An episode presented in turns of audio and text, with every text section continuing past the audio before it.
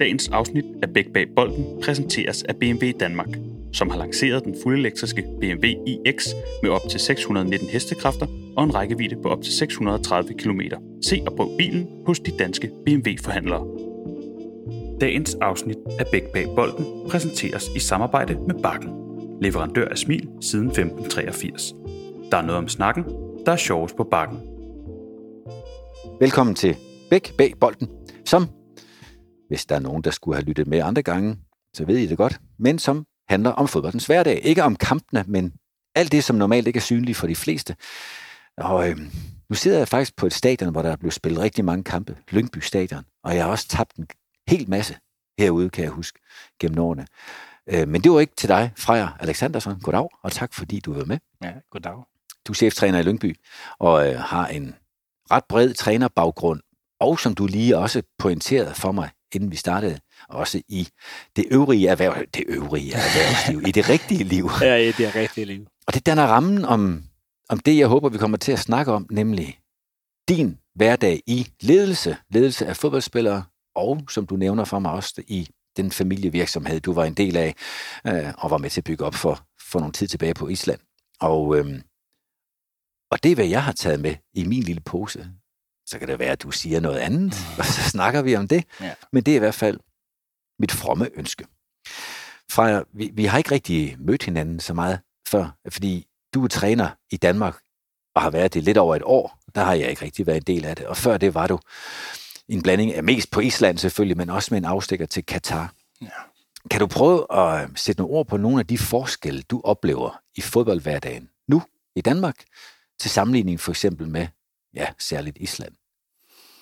Ja, det er, det er et kæmpe forskel. Øhm, primært på grund af ah, længst af min tid, af en, sådan nærmeste tid, så var jeg en del af det islandske fodboldforbund, så det var landsholdsfodbold. Så hverdagen bliver helt anderledes som øh, landsholdstræner, end det er at være klubtræner.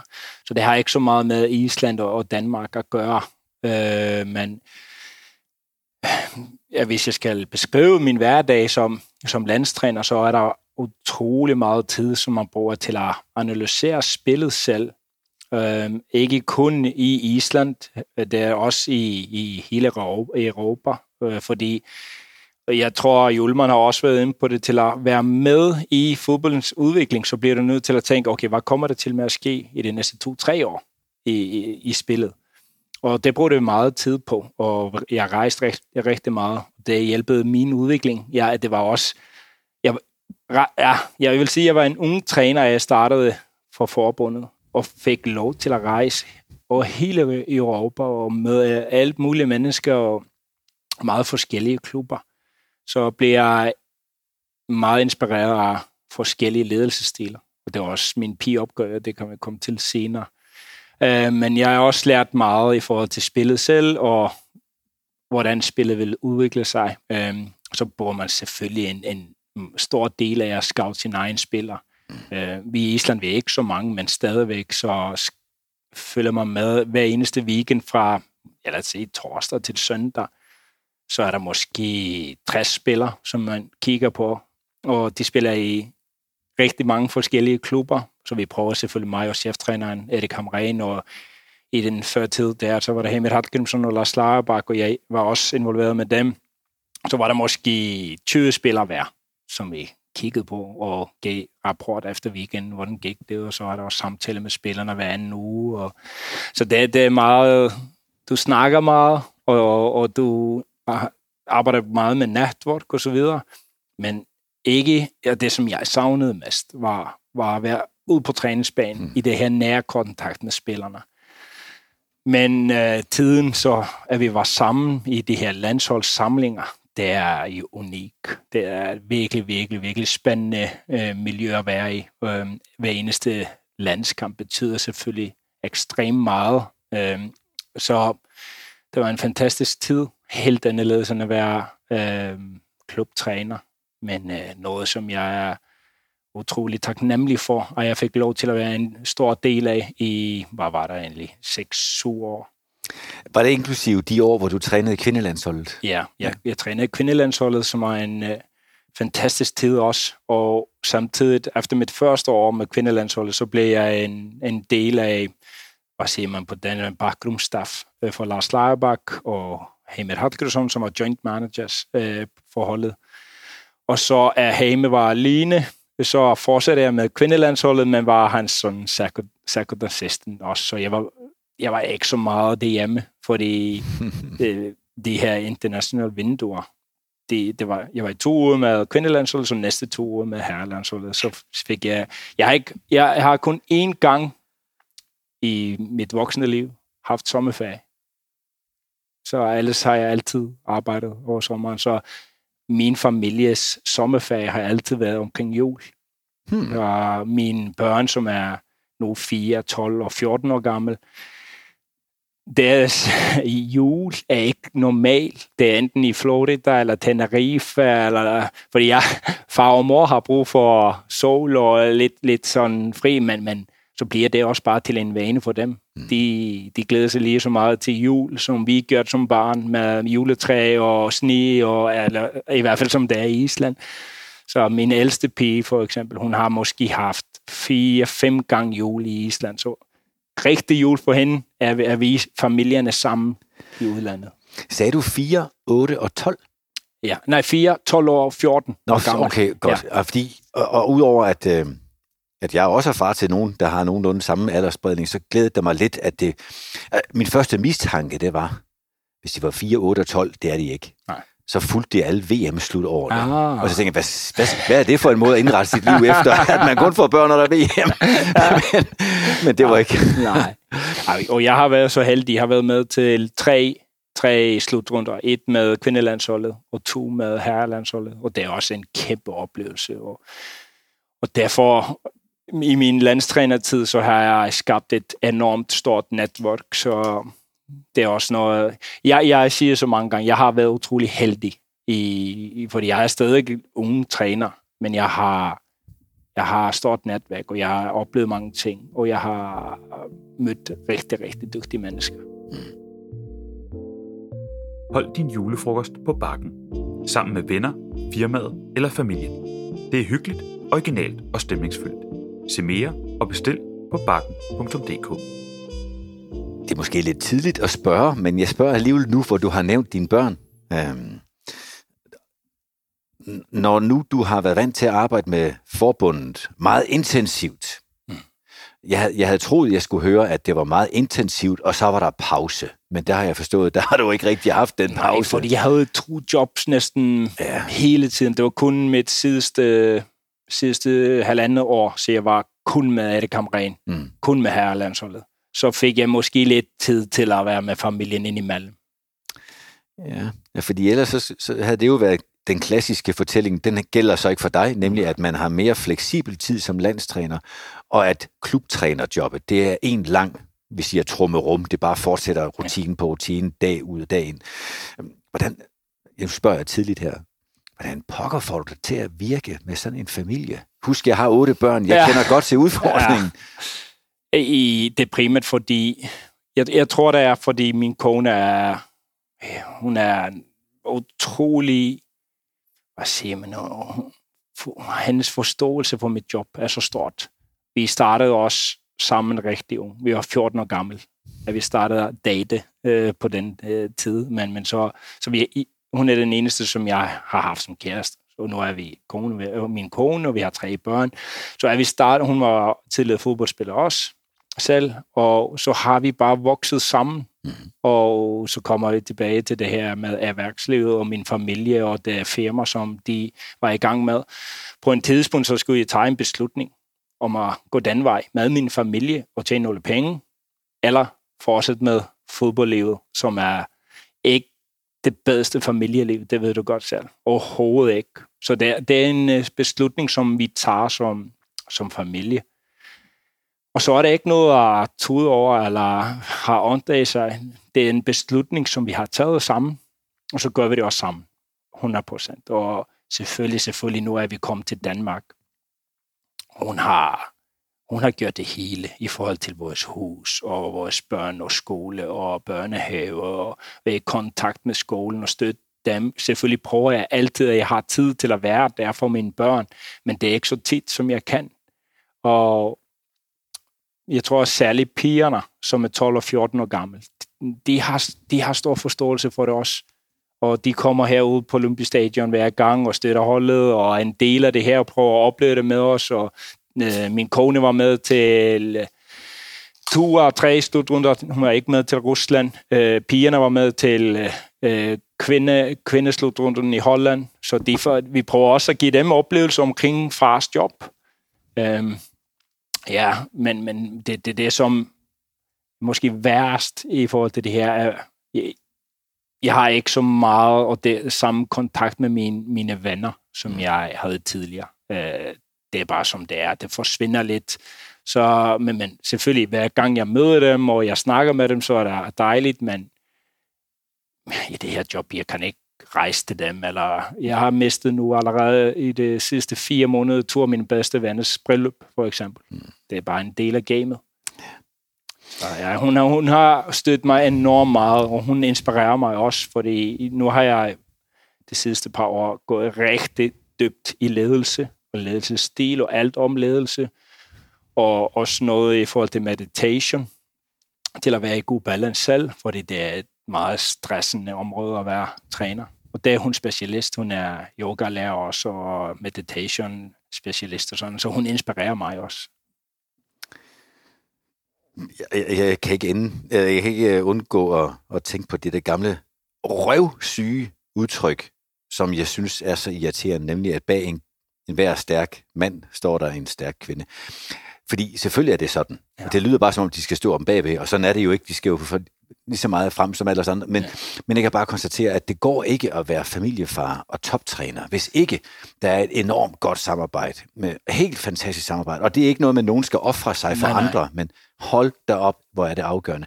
Du kan ikke lære dig noget fodboldfagligt, der kan redde dig, hvis ikke du har et godt samarbejde hjemme. Jeg er fuldstændig enig. Og det, det siger jeg også til ja, nu har jeg lidt øh, nogle i min stab, som er yngre end mig, og mine venner, som er også en del af fodboldgamet. Hvis det starter med piger, eller hvad det er, så siger jeg altid, du skal være ærlig for dag et. Hvis I skal gøre noget sammen, så skal du gøre det 100% sammen, fordi hun må ikke blive skuffet over det arbejde om to år, så er det færdigt. Så er det for sent. Så det er, det er, det er utrolig vigtigt. Øh, du kan ikke arbejde i den her verden, uden at din partner er 100% med. Og det kan vi så begge to glæde os over, at vi har haft, og jeg håber virkelig ikke, at min kone lytter med på det her, fordi du har sagt det meget mere præcist nu, end jeg nogensinde har kunne efterleve det, så, så ja. Men sådan er det, og, det, og når vi snakker om fodboldens hverdag, så er jeg sikker på, at mange, der lytter med, og som følger kampene, og som sidder og kigger på Superliga-fodbold, eller Premier League, eller hvad det er, landshold, udefra, de tænker ikke, at det er et element, men hold nu op, hvor er det karriere afgørende for spillere såvel som trænere. Ja, det, det er ikke mindre for spillerne. Det, det er fuldstændig ret. Vi arbejder hver eneste weekend, og mm. det er ikke noget efterårsfag eller vinterfag, var der hedder for, for dem, at børnene går rundt om og hygger sig med sin mor. Så, ja. så kommer vi stadig til at arbejde, forberede os til kamp, og alt er sindssygt seriøst, og det er massiv pres. Så. Men ja, nu bliver det en, øh, en sidevej, det her, men her forleden havde jeg en samtale med Thomas Thomasberg i samme række af, af podcast. Og kan du huske, jeg ved ikke, om du øh, fik den historie med, at han var det sidste eller forrige år, var fraværende til en Superliga-kamp. Jeg tror, ja. det er mod FC København, fordi hans søn skulle konfirmeres. Ja. Det var et ramaskrig. Folk kunne ikke acceptere eller forstå det. Nej. Det kan jeg godt. Ja, jeg, jeg, jeg så det, og jeg var, jeg var rigtig glad, og mm. han fik lov til at gøre det, fordi jeg var i præcis det samme scenario med min datter, som er 14-årig, fordi i Island så konfirmerer vi vores børn et år tidligere, end I gør i Danmark. Så hun blev konfirmeret øh, samtidig, eller ja, næsten samtidig som Thomas Bergs søn, var der ja, ikke? Ja. Men fordi jeg var ikke dygtig nok til at ja, gøre det samme som Thomas Berg, så blev jeg nødt til at flytte min datters konfirmation. Mm. Så hun fik ikke lov til at konfirmeres med sine venner. Så hun konfirmeres alene. Og, men øh, det, som vi gør i stedet, vi vil øh, sørge for, at hele familien fra Island havde muligheden til at komme på den tidspunkt. Så hun Okay. fik familien i stedet, og hun var tilfreds med det. Det var ikke det, men stadig det er udfordring uh, for, for os som træner. Det, det er ikke bare, ja, nu skal barnet konfirmeres, og så gør vi det bare. Nej, vi har et schedule for Superligaen, eller først uh, Nordic Back Ligaen, som det var. Og den skal vi køre efter. Men vi giver os selv ret i vores måde at tænke på i fodboldverdenen, og den er jo ikke holistisk ret tit. Nogle gange så tror vi, at den logik, som vi kæmper os målrettet igennem tunnelen hen mod det, som vi synes er vores fokus, er det eneste naturlige, og andre udenfor, de kan undre sig over, hvordan fanden kan vi prioritere sig. Det er et andet eksempel. Øhm, min kone, hun er født rigtig tit, og jeg kan huske først, første gang, at hun var gravid, så fik jeg sagt, du skal lige vide, at øh, hvis det er på kampdag, så kan jeg desværre ikke være med til fødslen. Mm. Og efter jeg fik at vide, det var dog den sygeste prioritering. Og hvis det var sådan, så skulle hun nok følge med og så føde på banen. og så fødte hun i øvrigt hver dag, eller alle gangene på en tirsdag på en fridag. Ja. Så det var meget professionelt. Ja. Nok om fødsler og, og familieliv for nu, men du, du nævnte, og det er det, jeg er meget interesseret i at høre mere om, at du er gået meget dybt i ledelse. Du skrev din pro-træner, din P-træner-opgave om det, og du, øhm, du har udført det både i fodbold, med mænd og med kvinder, og du har gjort det på landsholdsniveau og på klubniveau, og du har gjort det i erhvervslivet. Ja. Hvad, hvad er det, der er det dit ledende? Hvad dirigerer du efter? Hvad styrer du efter, når du udøver ledelse i hverdagen? Øh, hvis jeg starter med det, at jeg startede som træner Mm-hmm. mm, med voksne, hvis jeg fortsætter derfra, så var, der, var jeg ekstremt nysgerrig og op, satte meget tid og fokus og emphasis på spillet, træningerne, at udføre den perfekte træning, udvikle spillerne på træningsbanen. Og jeg, jeg er blevet rigtig dygtig til det, selvfølgelig. Så har man de redskaber, så har man de værktøjer. Øh, men så fandt jeg ud på et tidspunkt, særligt at man starter for et større og større stab, og så skal man lige tænke over, okay, hvis man er cheftræner, særligt, så skal man finde ud af det, hvordan man bruger alle omkring sig til at få det optimale ud af sin spillertrup og alle omkring det. Og så har jeg, fandt jeg ud af, okay, jeg, jeg, er, jeg tror, jeg er naturligt en leder. Jeg, det min familie også, og det ligger godt til mig. Men jeg havde ikke gået i dybt af det. Ja, det var mere sådan, bare fordi jeg var naturlig leder. Jeg var anfører som spiller, og jeg leder i min vennergruppe og så videre. Men jeg ville være enten dygtigere til det. Så kom en periode 4-5 år, som jeg læste alle bog og alle kurser, som jeg kunne tage. Det, det, det, det tog jeg med det samme. Snakkede, så var jeg inde i forbundet, var alle de dygtige managers og, og træner, som jeg mødte, snakkede med dem kun om ledelse. Ikke noget om træningen selv, som jeg havde lige kigget på. Og gør det på en grundig måde, fordi fodbolden har udviklet sig i den retning, at cheftræneren skal primært være dygtig til ledelse.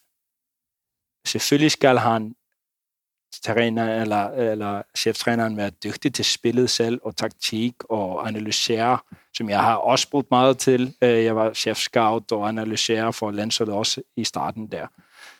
Men ledelse, hvis du ikke er dygtig leder, så sker der ingenting. Øh, og jeg har blevet inspireret af mange.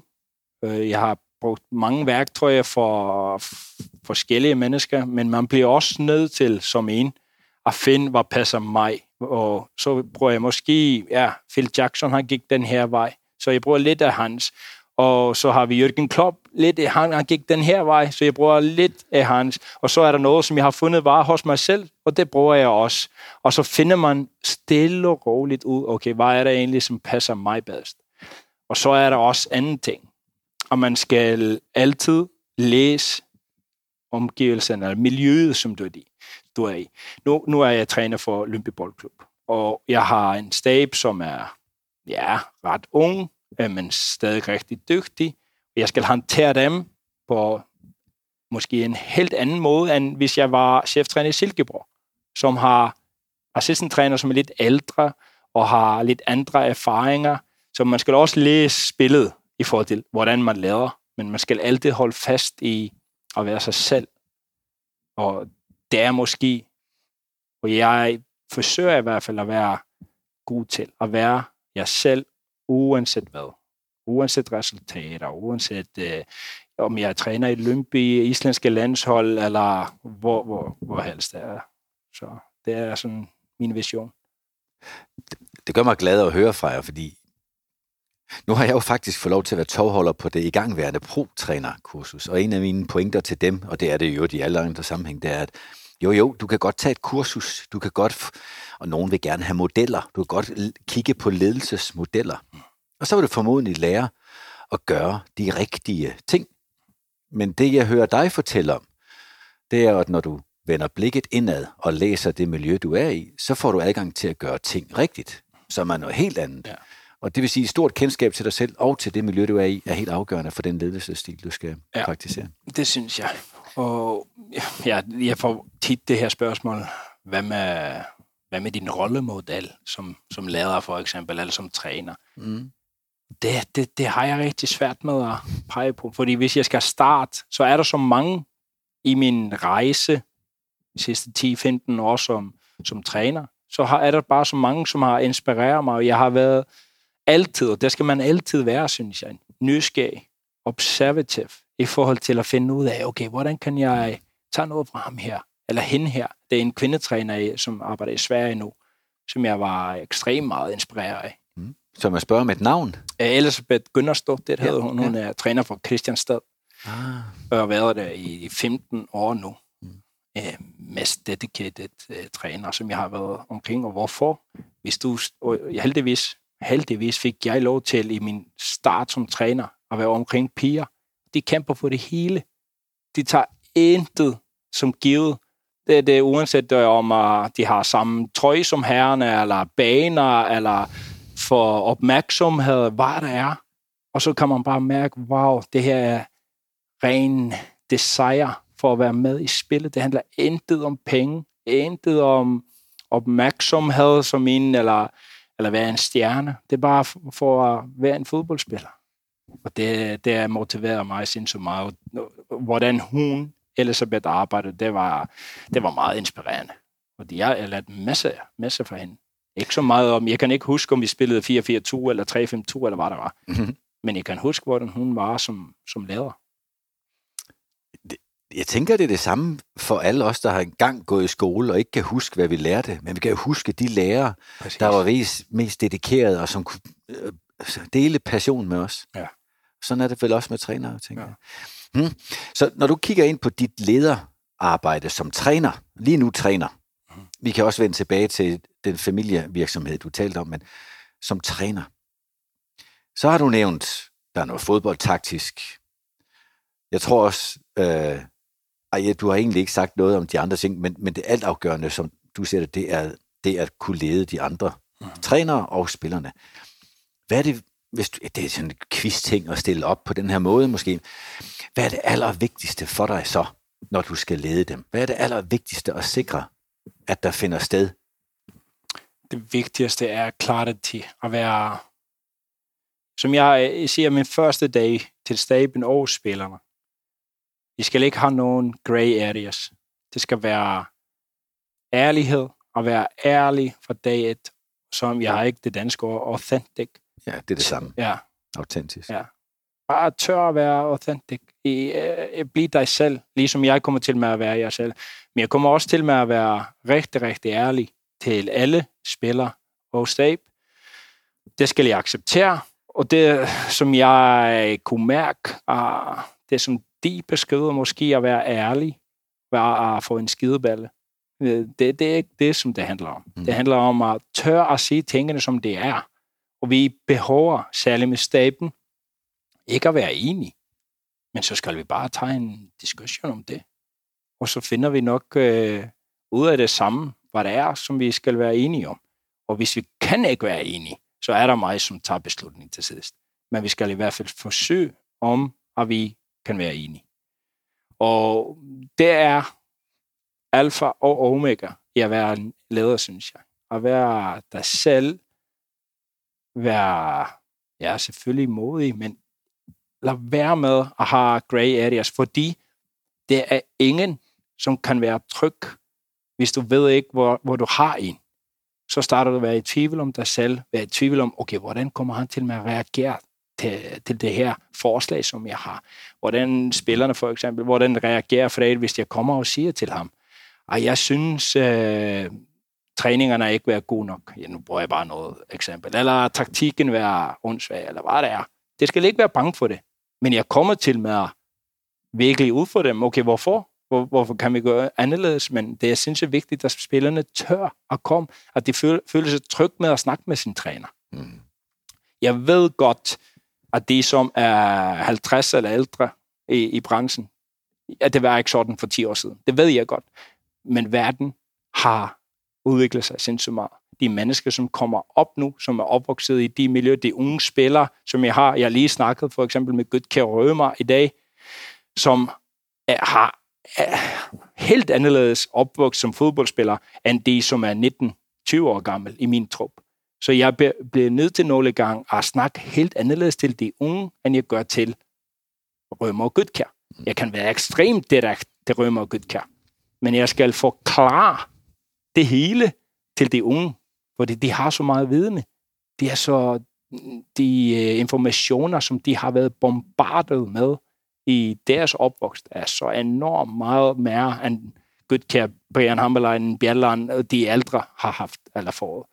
Så, men præcis den her del af at være træner eller leder, det elsker jeg bare og udvikler spillerne, og, og det er så forskelligt. Det er så mange forskellige mennesker i en trup. Det er så mange forskellige typer i en, en stab, en spillertrup. Og man kan ikke håndtere alle ens, men det er klare retningslinjer, som alle skal gå efter. Som hold, som klub. Når nu du snakker om tydelige retningslinjer, mm. er der så en risiko for, at jeg tænker, de retningslinjer kommer fra dig. Ja. Er der en risiko for, at nogle føler sig... Ja, i Danmark taler man om et oplyst enevælde, altså hvor chefen bestemmer alting, og han bestemmer det bedst, hvis han får nok at vide, altså for stor viden. Men det er ikke til diskussion, hvad der bliver leveret. Når du taler om klare retningslinjer, er det så upåvirkeligt? Kan det, kan det ændres af spillere? Ja, det kan det hvis spillerne kommer med noget til bordet, som giver mening. Jeg hører efter. Jeg måske giver jeg ikke svar med det samme, men jeg tænker over det. Jeg tager det måske med min stab. Det, det tror jeg, jeg vil nok gøre. Og hvis jeg, vi synes, okay, det her kommer til med at hjælpe os i forhold til at udvikle spillerne, det er en god idé, så lad os gøre det. Mm. Øhm, sidste uge for eksempel, vores træningsbaner her, det er ikke så god så skulle vi tage en beslutning. Skal vi på kunst allerede nu, eller skal vi fortsætte på det mindre gode bane? Det betyder, hvis vi træner på det mindre gode baner, så skal træningstid lidt længere ned, og sådan short and sharp træninger hele ugen, og kvaliteten dropper fuldstændig. Alle går på kunst, og vi kan få hurtige pasninger, Silkeborg og Nordsjælland spil, og det, det er pisse sjovt også. Men snak med spillerne først. Hvad, hvad synes de? De vælger at blive på græs. En uge mere. De ved godt, hvorfor eller hvordan banen er, men det er det, som de vil hellere end at gå på kunst allerede nu, fordi så træner vi på kunst i 3-4 måneder. Færre. Men så har det også været sådan, banen har været rigtig dårlig den her uge, men de har slet ikke brokket sig overhovedet. Hvorfor? Det var deres beslutning. Så, men stadig var det ikke deres beslutning. Det var min beslutning. Ja, det var nemt for mig at sige, nej, nej, vi træner på kunst. Men nu var der ownership i den her beslutning. Ja. Og så kommer der ikke en negativ energi, og faktisk har træningsugen været rigtig god. Men den havde ikke været så god, hvis jeg havde sagt, I skal træne på den her lortebane. Nej. Og så skal man også, når man byder dem op til dans, mener jeg, så skal man også lytte til, hvad de siger, for ellers er det manipulation jo. Ja, præcis. Og det, og det, det tror jeg ikke går. Nej, jeg, du, du spurgte mig tidligere om forskel mellem Danmark og Island. Ja det er en, en ting, som jeg har lagt mærke til. Uh, det har blevet bedre, men at vi har for eksempel evalueringsmøder, så er jeg vant til, særligt med det islandske uh, landshold, øh, kvinder og, og herrerne også, og hvis vi går igen noget, for eksempel, hvordan man beskytter sidste tredjedel halvspagsløb eller noget, så vi sender noget klip, det her var ikke godt nok, vi, vores aftale er sådan og sådan, uh, hvordan kan det gøre det bedre? Så er der måske to-tre i Island, som kommer bare med svar med det samme. Danskerne, jeg har rigtig svært med at få dem til at komme noget. For det, men, men hvis jeg sidder med en til en og snakker med dem, så, så kommer der masser af ting. Men inde i et større forum, så holder det sig lidt tilbage. Og det kunne jeg også mærke på mit pro-license, at jeg var kun med danskere. Det var ikke så mange, som kom med noget til bordet.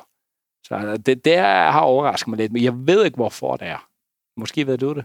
Ja, jeg vil ønske, fordi det, jeg havde håbet, at det ikke var sådan. Nej. Øh, men desværre, og nu bliver det lidt bredere end fodbold, hører vi jo ofte, at folk, der flytter til Danmark, siger, at danskerne er umiddelbart venlige, mm. men reserveret, altså gemmer sig ja, lidt ja, ja. bag en hæk, eller bag en facade, ja. eller bag et smil. Jeg ved ikke, om det er det. Nej. Men så har vi lykkedes med ud på træningsbanen. Uh, jeg, jeg lagt mærke til, eller i de pauser, som er for eksempel, at vi har spil eller større spil, og de brugte pausen ikke særlig godt. Og jeg, min fornemmelse i starten var, at det var meget sådan en, en blame game. Det var hurtigt til at pege på, hvis der var noget, som var galt.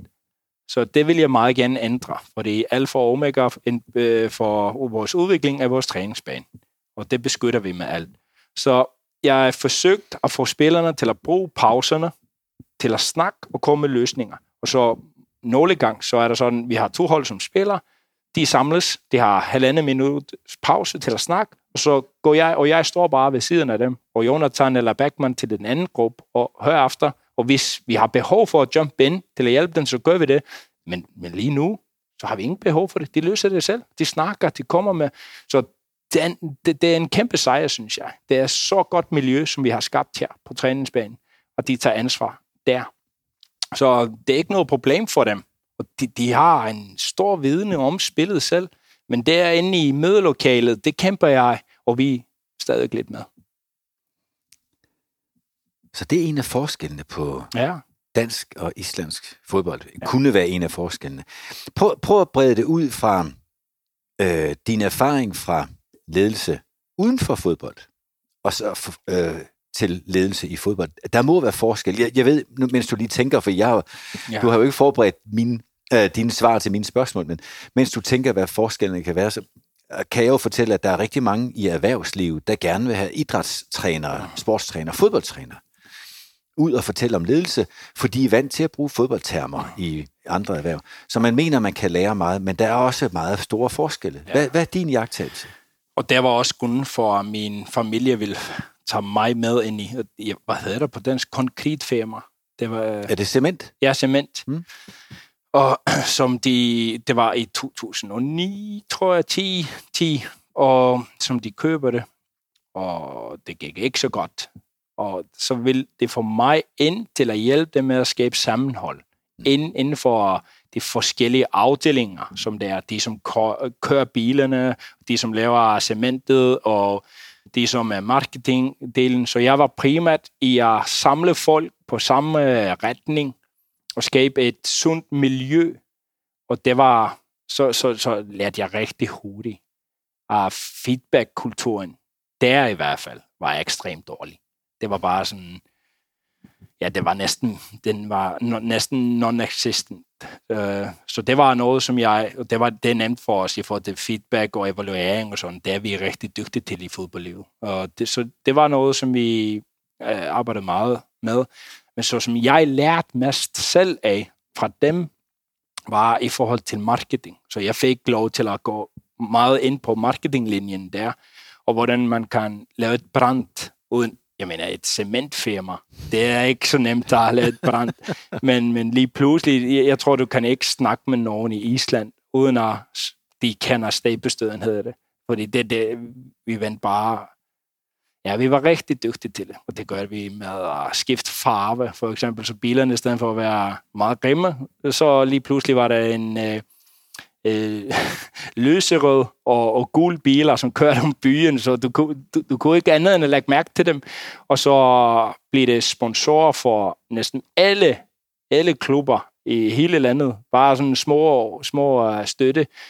Øhm, og så de her små ting om at skabe et miljø, som for eksempel dem, som kører bilerne, at de kom ind og fik en god morgenmad. Sådan en hyggelig stemning i stedet, fordi de har det er, det, er, det, det, det er ikke så godt, og det, det, det går ikke så mange gange i bad, og det er en gammel mand, der drikker meget kaffe og spiser kage, men så lige pludselig så var der en dejlig morgenmad og en sund kultur, og så fik de gæster en gang om måneden, som kom med et øh, inspirerende snak, for eksempel om målsætninger, eller hvad er det egentlig, som vi står for, hvordan kan du være den, den bedste version af dig selv, nogle ting, som de har aldrig snakket om. Og det virkede. Så det, det var sindssygt sjovt, men jeg, jeg, jeg blev nødt til at tage beslutning om at gå all in der, eller gå med fodbold, og det var, for mig var der ingen tvivl. Det var fodbold, men jeg, jeg tabte mange penge af det. Nu har de, nu har de solgt det, og det har tjent noget. Så er der nogle af de andre i familien, der har tjent ja. dine penge til gengæld. Ja. Det må du glæde lidt over. Ja.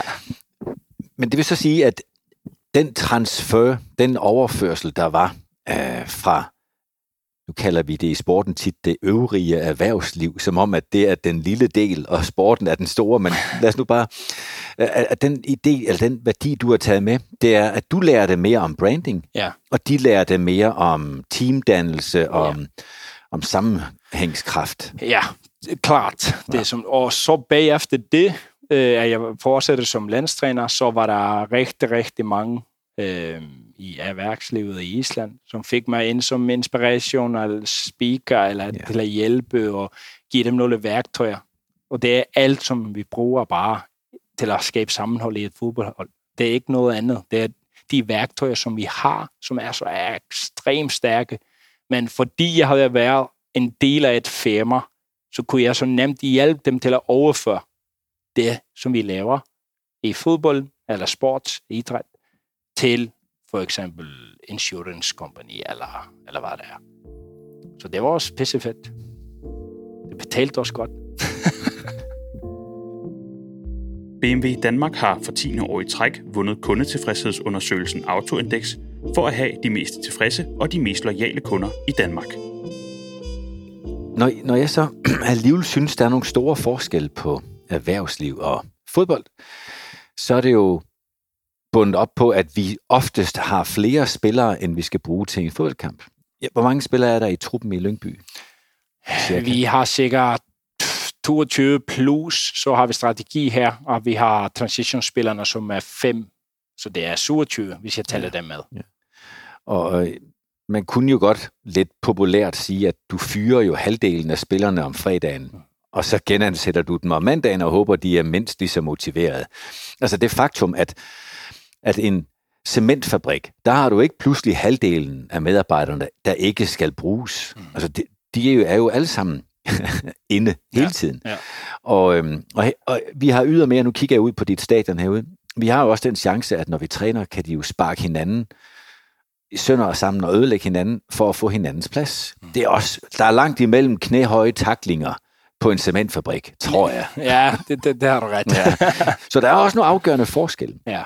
Og det leder mig også hen på, at en af de helt store forskelle, som jeg kender det, det er, at trods din families gode indsats med cementfabrikken, og trods deres gode marketing, så er de antageligt, forestiller jeg mig, ikke i samme mediebevågenhed. Øh, de er ikke i samme grad øh, eksponeret, Nej. som en fodboldklub er. Mm.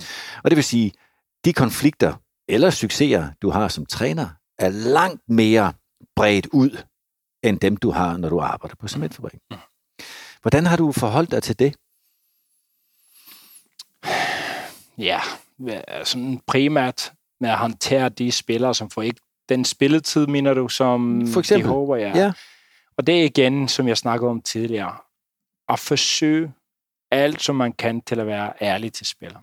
Og det er svært at give dem forklaring. Du er ikke lige så dygtig som ham her, som spiller i samme position. Men jeg kan sagtens give dem, jeg vælger at spille ham her på grund af det her. Eller du skal være tålmodig, din chance vil nok komme, men hvis dit attitude bliver dårligt, så kommer det, den chance ikke. Øh, og sådan er jeg, og det mener jeg, og det ved de godt. Så jeg har slet ikke haft det problem her. Mm. Øh, men det er selvfølgelig nogle svære cases. Spillere, som har ikke fået øh, det spil til, som de håbede. Spillere, som har udløb øh, samtidig vi har en ung spiller i, i samme position, som skal øh, så få spilletid i stedet for. Øhm, jeg har da ikke sådan, at hver gang jeg skifter en spiller i startopstilling, så får den spiller, som bliver taget ud, en møde med mig, som skal få lang tale om, hvorfor han bliver taget ud. Det, det gør jeg ikke. Men jeg, jeg, jeg forsøger at give alle, som har brug for forklaring, bedst mulig forklaring, og den er altid ærlig. Øhm, og hvis en spiller har været måske spillet 10 kampe i træk, og så lige pludselig det tager ham ud af, af startopstillingen, så får, får en forklaring på det. Så jeg, igen, øh, det handler om at have et sundt miljø med ærlig snak til hinanden og respekt for hinanden. Øh, og det er det værste, som jeg kunne forestille mig, er ikke respektere mine spillere. Fordi jeg ved, at bagved, bagved hver eneste fodboldspiller er en menneske, som har også en familie og venner og så videre. Og man skal huske, at jeg oplevede tingene på en måde, men de oplevede det også på sin egen måde. Og det er noget, kan bare rigtig, rigtig vigtigt at få at høre, hvordan har du det? Så den lille samtale, ja. den lille, som ikke er nødvendigvis med kaffe og et mødebord, men når man lige går ved siden af hinanden, lægger armen på skulderen og siger, hey. Ja. Og det er det, som Jonathan for eksempel i dag bare rost mig for. Hartmann. Jonathan assistent. Hartmann. Som han siger, jeg er second til nogen, som han har været omkring til. Og det tror jeg også, jeg er dygtig til. At hvis det er det mindste problem i spillertruppen, eller på kontoret, i staben, hvad det er, så går jeg og tager fat i det med det samme. I stedet for at vente og håbe, okay, det bliver ikke til noget, og så lige pludselig så bliver snebolden bare større og større, og så har du ikke stød på det mere. Så det har jeg altid forsøgt, og jeg, jeg tror, det er tilbage til at arbejde med kvinder, og kvinde, er i kvindefodbold. Hvis du tager ikke fat i, i, og det er det samme med min kone, i, i kvinderne med det samme, og siger, hey, sådan er der, og giver en forklaring, så bliver der et problem. Og det har jeg bare, okay, det er en god ledelsesstil. Hvorfor, hvorfor skulle jeg stoppe med, med herrerne? Så bare, jeg tager fat i det med det samme. Hvis jeg fornemmer, eller hører om det mindste problem, så tager vi snak, og så har vi ikke noget problem mere. Men i en sport som, som vores, altså som fodbold, og i et job som dit, der vil de problemer, der kan være der, jo lynhurtigt blive bredt ud i hele befolkningen. Altså, hvis, hvis, hvis I taber en kamp, så er det jo et langt større problem nu i Superligaen, end det var i første division, hvor mediebevågenhed øh, var mindre, og nu er du jo så i en, øh, for første gang i din tid i, i Lyngby, i en periode med dårlige resultater. I, I havde fantastisk medgang, og du har stor succes i hele det første, første år. Og nu øh, er der lidt mere, øh, uanset hvordan kampen ellers har været tætte, og I kunne sagtens have fået mange flere point, så er der lidt større uro omkring, udefra i hvert fald. Ja. Hvordan håndterer du sådan en periode her? Den kan være rigtig svær, helt ærligt. Du, du bliver nødt til at være som leder i god balance selv først og fremmest. Mm. Og så skal du finde tid til at blive i god balance. Og så igen, så kommer jeg til min støtte derhjemme, øh, fordi vi har også mange problemer. Det kan være alt fra at have problemer med at betale elregning, eller min datter har problemer i skolen og så videre. At prøve at have det i balance. Samtidig er, jeg har, jeg har forsøgt at meditere nu i halvandet år øh, hver, hver dag, og det gør jeg på min egen måde til at være i balance. Jeg synes, jeg er i en rigtig god balance her. Også være nysgerrig eller sådan opmærksom på mig. Opmærksom på, hvordan folk omkring mig har det, mere end hvordan jeg har det. Mm. Og hvis jeg kan fornemme på min stab, at de er bange for eksempel, så ved jeg, at spillerne er også bange. Og det er noget, som er forbudt at snakke om i, i fodboldverdenen. At, blive, at være bange. Fear i fodbold, det er noget, som du må ikke snakke om. Men alle mennesker, de bliver bange. De har lille smule angst, eller massiv angst. Og derfor skal man også være dygtig til at lære at kende sine spillere og sin stab. Og hvis jeg kan fornemme, at de er på vej til at være bange for noget, eller har angst på grund af noget, så tag fat i det og giv dem værktøjer og snak med dem og giv dem opmærksomhed. Øhm, det forsøger jeg virkelig.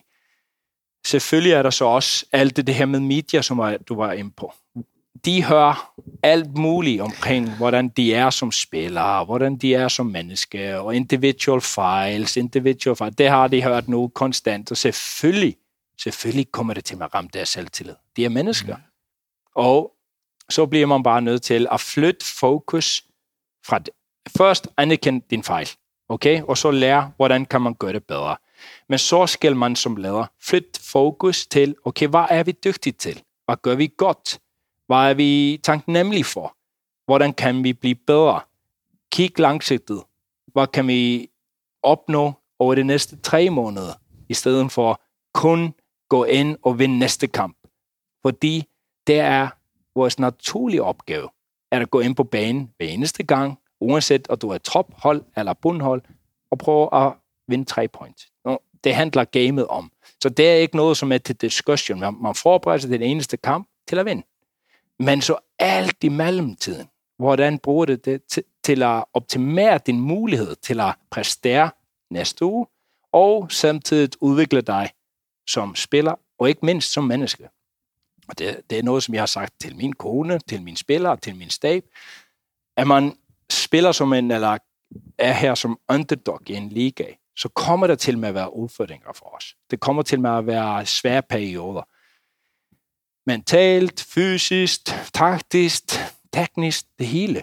Hvordan kan man bruge den tid til at blive bedre, i stedet for at rive sig ned hver eneste gang og blive en dårlig version af sig selv som menneske og som fodboldspiller. Så det er det, som jeg virkelig forsøger.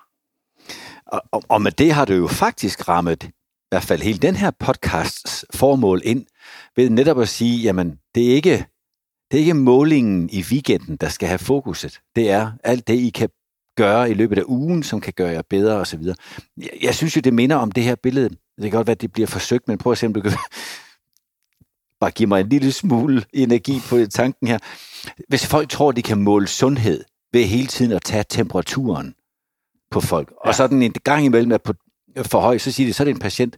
Det er jo ikke, man bliver ikke sundere af at tage temperaturen ofte. Mm-hmm. Sådan er det også med fodboldhold. Ja. Du aner ikke, hvad der sker i klubben, er at lave flere kampmålinger. Nej. Du er nødt til at kigge på den hverdag, ja. som får kampene til at ske. Ja, fuldstændig enig. Og det er, det er en meget, jeg siger ikke nemt opgave at få folk til at udvikle sig og være motiveret og tænke positivt og have et positivt kropssprog, at man vinder hver weekend eller hver uge. Men man skal stadig forsøge, at folk udvikler sig i den retning. Men det er meget nemmere end i den periode, som vi er her. Mm-hmm. Stadig tror jeg på, hvis man som menneske lykkes med det i svære perioder, så bliver endresultaten for enkelte spillere, for hold, for klub, langt mere, langt bedre. Fordi det er virkelig noget, som du skal kæmpe igen. Hvis vi lykkes med at få vores selvtillid op igen nu, hvis vi fortsætter med at spille godt, men lidt bedre, så har vi udviklet os. Så har spillerne bliver bedre. Så bliver det så kan det være sindssygt stolt af sin udvikling. Men det, som de bliver bombarderet med, er selvfølgelig Superligans tabellen. Det er points. Nu har vi ikke vundet kamp. Ja, og vi er jo ikke de eneste, der kan påvirke vores spillere. De timer, du har med en spiller, er jo ikke så mange som den tid, de går blandt venner, nede hos bageren, hen i butikken, øh, nede i børnehaven, og bliver påvirket af alle de andre. Rådgiver, agenter. Oh, ja. og, og jeg vil nu nævne de agenter. Det er rigtig, rigtig mange dygtige, gode agenter. Men det er lige så mange rigtig, rigtig farlige, dårlige agenter. Det, det er bare som det er i, i fodboldverdenen. Så jeg har ikke noget imod agenter. Jeg har rigtig godt forhold til mange, men jeg har også oplevet rigtig, rigtig dårlige agenter. Hvad kunne være en... Hvad, hvad kan det gøre en agent dårlig? Hvilken handling? Jeg, jeg vil måske hellere bare bruge et eksempel for sidste Jeg vil ikke nævne agenten, Nej. men det er en, som har ja, en, øh, ja, nogle spillere her i, i Lønby, og en spiller, som har kæmpet med nogle ting, og var jeg var ærlig til ham, han var ikke enig med mig. Så siger jeg til ham, prøv at snakke med din agent. Jeg havde ikke snakket med agenten, men jeg ved, at han er en, en rar menneske. Og jeg siger, så kommer du tilbage til mig og siger til, hvad han siger. Og agenten var fuldstændig enig med mig, fordi det var obvious, hvad var problemet. Men hvis det var en agent, som vil meget gerne sælge ham videre, bare gå ud af klubben og få lidt penge i, i næste transfervindue, så vil han sige det modsatte. Mm. Til at fortsætte med, at den her spiller, ah, han skal være skuffet til træneren, vi skal ud af den her klub, jeg skal tjene lidt penge. I stedet for, hvor den her gode agent, han var dygtig nok til at stå stærkt og sige, nej, kære dreng, det er forkert, som du siger, lyt til din træner, han har gjort så meget for dig, og du skal bare fortsætte med den retning, som I er i. Så det, det er sådan et eksempel af en, som har sundt mindset, som er, som er tænker ikke kun om at tjene i næste transfervindue nogle enkelte kroner. Det handler, det handler om at udvikle sin produkt på den langsigtede bane. Og den langsigtede bane er jo under konkurrence med et, vores resultater, for de er der nogle gange, to gange om ugen. Mm-hmm. To, at der er en kæmpe stor utålmodighed blandt ikke bare fodboldspillere, men i hele miljøet. Altså, når du har sagt til en spiller, at han er på bænken, eller ikke er i truppen, fordi han skal øve det og det og det, så kommer han garanteret til dig en uge efter og siger, nu har jeg øvet det, hvorfor er jeg ikke med? ja. og det samme med agenter. Hvis du ikke er på hold nu, efter tre uger, så må vi skifte klub. Og så har vi de her nomader, der flytter for tit til de... Altså fordi udviklingen sker jo ikke i øjeblikke. Det sker i lang ja. forløb. Ja. Og det er et kæmpe problem. Nå, men det kan vi to godt blive enige om. Øhm, jeg skal også lige gribe chancen og sige, når vi snakker tålmodighed, mm. så har du været meget tålmodig med mig. Det folk ikke ved, når vi sidder her på Lyngby Stadion. Solen er for længst gået ned. Ja. Der er vældig mørkt. Jeg kan snart ikke se dig. Og jeg ved, det er fredag aften, og dine tre børn og din kone ja. har formodentlig fortjent, at du også kommer hjem. Så, Freja, jeg vil gerne sige tusind tak for din øh, meget værdifuld indblik i, hvordan en træner, hvordan din hverdag som træner ser ud, og hvordan du praktiserer ledelse. Og det har gjort mig klogere. Tak skal du have. Ja, det var en kæmpe fornøjelse. Tak for at have mig med. Vi kan gøre det igen en anden gang, jo. Ja. Tak, tak skal det. Skal du have. Og til jer, der lytter med, I kan også gøre det en anden gang. Det sker tirsdag efter tirsdag, øh, og det gør det blandt andet på grund af den indsats og hjælp, der finder sted fra partnerne så til. Tak skal I have på tværs af alle interesser. Vi snakkes ved. Dagens afsnit af Bæk Bag Bolden var præsenteret i samarbejde med Bakken, leverandør af smil siden 1583. Der er noget om snakken. Teambuilding er bedst på Bakken. Dagens afsnit af Bæk Bag Bolden var præsenteret af BMW Danmark, som har lanceret den fulde elektriske BMW iX med op til 619 hestekræfter og en rækkevidde på op til 630 km. Se og prøv bilen hos de danske BMW-forhandlere.